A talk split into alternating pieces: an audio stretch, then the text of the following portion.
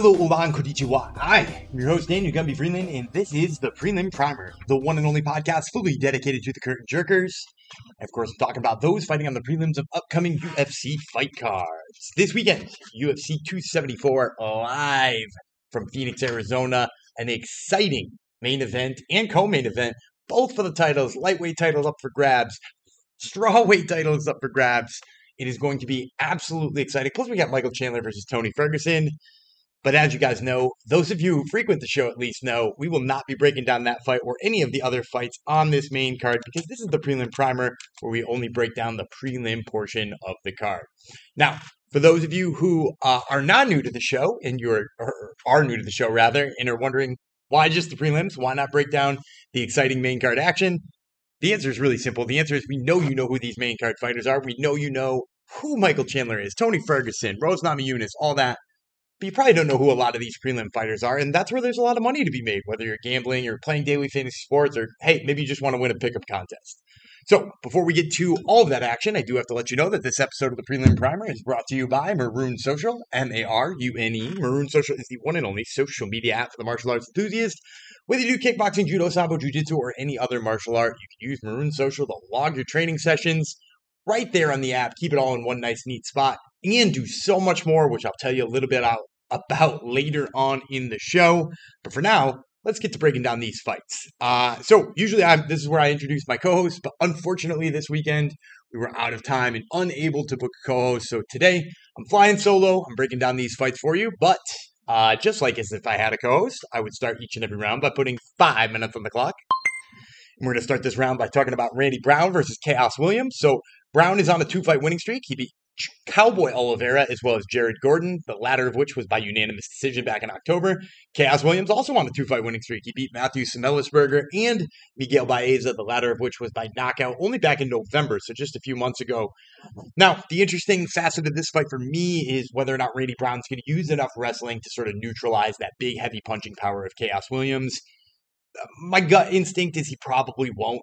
He's probably going to strike too long, or Khaos will be able to stuff enough of those takedown attempts. Because despite the fact that Khaos had a little bit of trouble with the takedown attempts against Michel Pereira, I, I really do think he does enough to keep his feet, and, and he is pretty good at takedown defense. Are there holes, especially when he's going to face the better grapplers in the welterweight division? Absolutely, but not enough that I'm seriously concerned against Randy Brown. So I think on the feet he takes it. I think he's a little craftier. I think if he uses a little bit of his own wrestling to sort of scare Randy Brown into, you know, thinking he's a multifaceted fighter, I, I think he'll have some success. So I'm going to go Khaos Williams here. I'm even going to say he gets it done with a knockout because he's got those big, heavy hands. And that brings me to my second fight, which is Macy Chiasson versus Norma Dumont. Chiasson snapped her two fight winning streak last time out with a loss to Raquel Pennington by guillotine choke. Dumont, meanwhile, lost her debut and has since won three straight fights, including a headliner against Aspen Ladd by unanimous decision back in October. Although, albeit that was a very lackluster decision on, on both fighters' side, Aspen Ladd looked like pretty much she didn't want to fight in that fight. So, uh, for me, the interesting facet of this fight is the reach of Macy Chiasson and whether or not she's able to use it. Um, against Raquel Pennington, didn't work out so well for her. Raquel Pennington did a good job of crowding her, getting in her space, forcing her to get a little gritty. Um, and that's why Raquel Pennington picked up that guillotine choke, right? It's because she was in her face the whole time. Whereas Norma Dumont, I'm not sure she's that good at that. I mean, she's got the leg kicks that she works and, and works with range, but if she throws leg kicks against Macy Chiasson regularly, I think Chiasson's going to come over the top, punish her with that right hand. Uh, I, I, actually think Macy Chiasson is good enough in the clinch to avoid takedowns from Norma Dumont. Um, at least you know frequent enough takedowns, or she's going to get back up if she gets taken down. So yeah, I'm, I'm kind of leaning Macy Chiasson in this one. I think she probably gets it done by decision just because neither of these two, you know, particularly expecting too many finishes. But, you know, Macy Chiasson, is, if she follows the blueprint of Megan Anderson, who knocked Norma Dumont stiff, like, yeah, I think she'll be fine in this one. And that brings me to my third fight, which is Brandon Royval versus Matt Schnell. So Royval, after a small little losing skid. He bounced back with a big win over Rogerio Bontorin by split decision. That was only back in this past January. Matt Danger Schnell, meanwhile, has alternated wins and losses in his last four fights.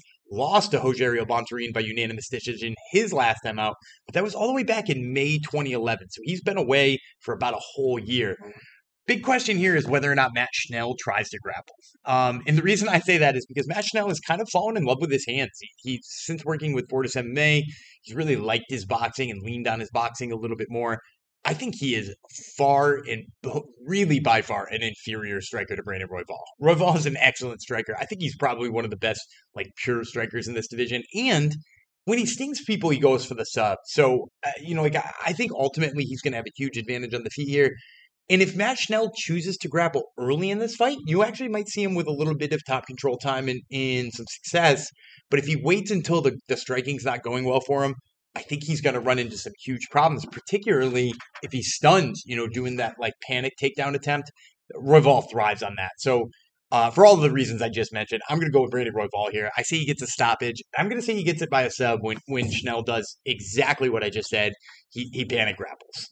And that brings me to that last fight in the first round, which is Blagoy Ivanov versus Marcos Rogerio de Lima. Back to back losses for Ivanov, for Derrick Lewis, and Augusto Sakai. Although both of those were split decisions, has been since May 2020 since we've seen him. So that's been about two years off for Ivanov.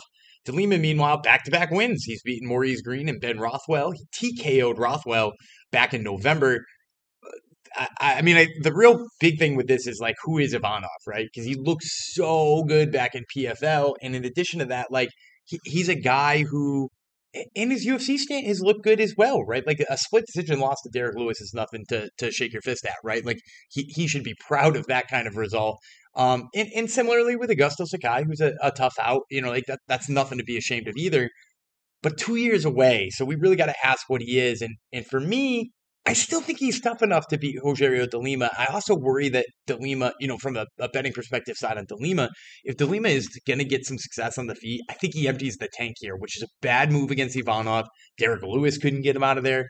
Marcos Rogerio de Lima is not going to get him out of there. So I'm going to say Blago Ivanov survives the early threat, gets a late finish here when de Lima is just exhausted.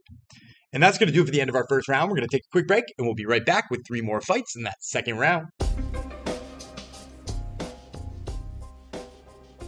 All right, guys, just want to give you a little more word about Marune Social. Look, they've got some of the coolest features. Download Marune Social wherever it is you download apps because they can let you log every single competition you have, no matter what martial art you train. I personally am a jiu-jitsu guy. They can list all of your competitions all in one nice, neat little spot. I've got all of my competitions dating back five years right now on the jiu-jitsu scene. Who I beat, when I beat them, where I beat them, what I medaled in that tournament. It's like having your own Tapology account for your jiu-jitsu career or taekwondo career or sambo career, whatever it is you do, I suggest downloading Marune Social so you can start your own today.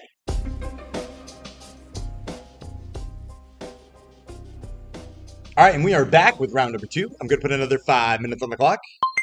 And we're going to start this round by talking about Francisco Trinaldo versus Danny Hot Chocolate Roberts. Trinaldo, four and one in his last five. Can you believe it? Four and one in his last five. He last won a split decision over Dwight the Body Snatcher Grant. Uh, last time out, Danny Hot Chocolate Roberts is actually on a two fight winning streak. He beat Ramazan Emeev by split decision back in October. So, the real question for me here is what do we make of Francisco Trinaldo as a welterweight? Because look, he, he's always an oversized lightweight, right?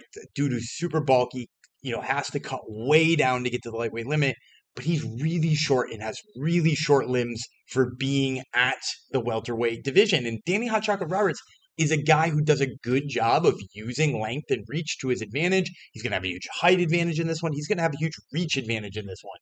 So, you know, for Trinaldo, then we got to think about his game plan. How does he win this? Does he shoot, you know, try to throw the big bomb and try to get in on the inside? I think that's possible. Um, does he shoot a whole bunch of takedowns and go for that? That I think is less possible because Danny Roberts is a guy who, who stuffed Ramazan Emeev a bunch of times, which for me gives me a lot of confidence in his takedown defense because I, I, think pretty highly of Emeev in his grappling. So, so uh, basically, what this comes down to then is, do you think Trinaldo can land the big punch? Because if you're counting out that other way of winning here, uh, leaves him pretty much with just the big punch. And, and I'm just going to say he doesn't hit it, right? Like it's better safe than sorry pick here that, you know, you just say Trinaldo doesn't land the big punch and you automatically get a winner in Danny Roberts. Also, these odds are really close. Like I expected this to be pretty heavily in Danny Roberts' favor, but it's like a pickup pretty much. So, uh, yeah, I, I, really like Danny Roberts in this fight. I think he stays away from the takedown attempts. He stays away from that big punch, uh, and he just picks apart Trinaldo, probably en route to a unanimous decision. And that brings me to my second fight in this round, which is Tracy Cortez versus Melissa Gatto. Cortez 3 0 in the UFC. She has beaten Vanessa Melo, Stephanie Egger, and Justine Kish, all of which are by decision. Kish was a maybe controversial split decision all the way back in March of 2021. That was her most recent fight. So we are talking about her being away for about 14 months.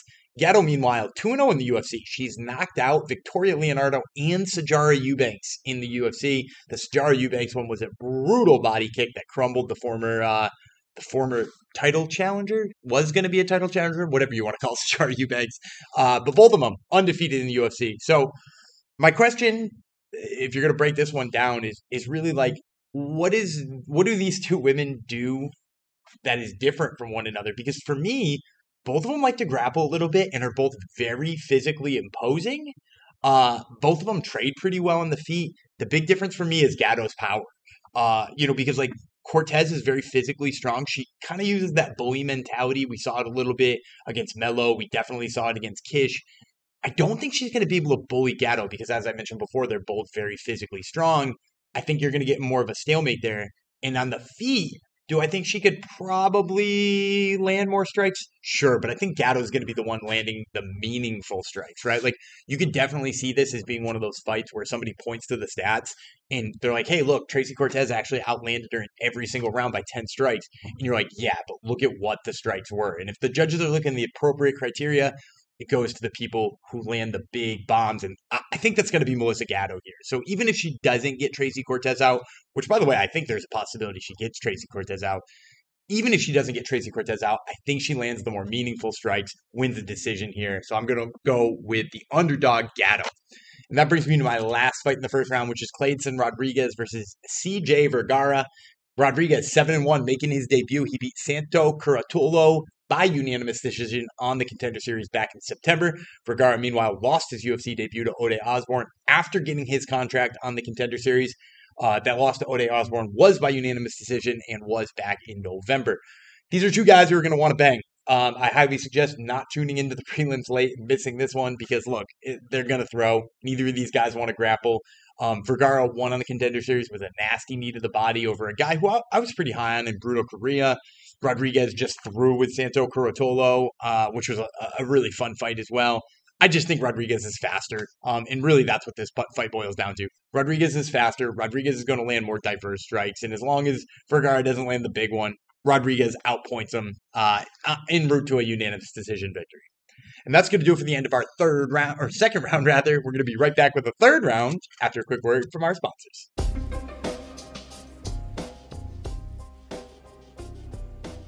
All right, guys, I just want to tell you one more thing I really love about Marune Social, and that is the ability to keep track on your friends. Because look, we've all had that training partner that we loved rowing with. We think it's like the coolest thing in the world that you find somebody who works so well with you, and then he moves, right? We all have to move for our jobs occasionally. He moves, and suddenly you've got no idea what he's doing in jiu-jitsu. You want to check in on him, but you're not sure how to.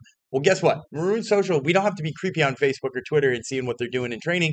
You can just check on Marune Social because if you and your friends are both training, you log in your training sessions, you can show people what you've been working on, you can comment, you can ask them questions, and then it's not weird. So keep track on your jiu-jitsu friends using Marune Social. Download it wherever you download apps.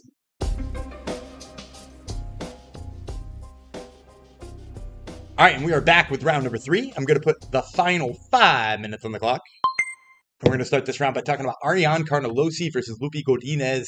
Carnelossi lost by cut in her debut to Angela Hill, but since then has back-to-back finishes of Na Liang and Istela Nunes, the latter of which was in October. Godinez, meanwhile, has alternated wins and losses in the UFC. She's 2 and 2. She last beat Loma Lookboonmee by unanimous decision in November. Big question for me here. Carnelossi throws with absolute heat. So can Loopy Godinez either outpoint her or get her to the mat? That's the big question, and the question that I think will ultimately determine the match. It's crazy to me in this one that Loopy Godinez is such a large favorite. She's almost two to one, seen her like negative 175, 180. I think she shouldn't be that large, but I'm still going to pick her to win here because I think she gets her down and controls enough to win this fight. But Carnelossi is so powerful, so compact that like that knockout blow is right there all the time. So uh, you know, I'm I'm gonna go with Loopy Godinez. I think she gets the takedown. I think she works the you know enough control position, side control, maybe lands a couple of bombs, stays safe in the top game to win this fight. But I'm gonna say we got to think about this one cautiously. So Loopy Godinez by unanimous decision is the pick. Uh, and that brings me to my next fight, which is Journey Newson versus Fernie Garcia. Newson, one and two in the UFC. He last beat Randy Costa by knockout in September of, or got beat by Randy Costa by knockout back in September of 2020. So we're talking about a year and a half off for him. Also, it's worth noting that his one win is not an official win because it got overturned for use of marijuana that was not allowed by the commission at the time. So he's technically 0-2 with one no contest, but really 1 and 2. Uh, Fernie Garcia, meanwhile, 10 and 1, making his debut. He knocked out Joshua Weems on Contender Series back in October.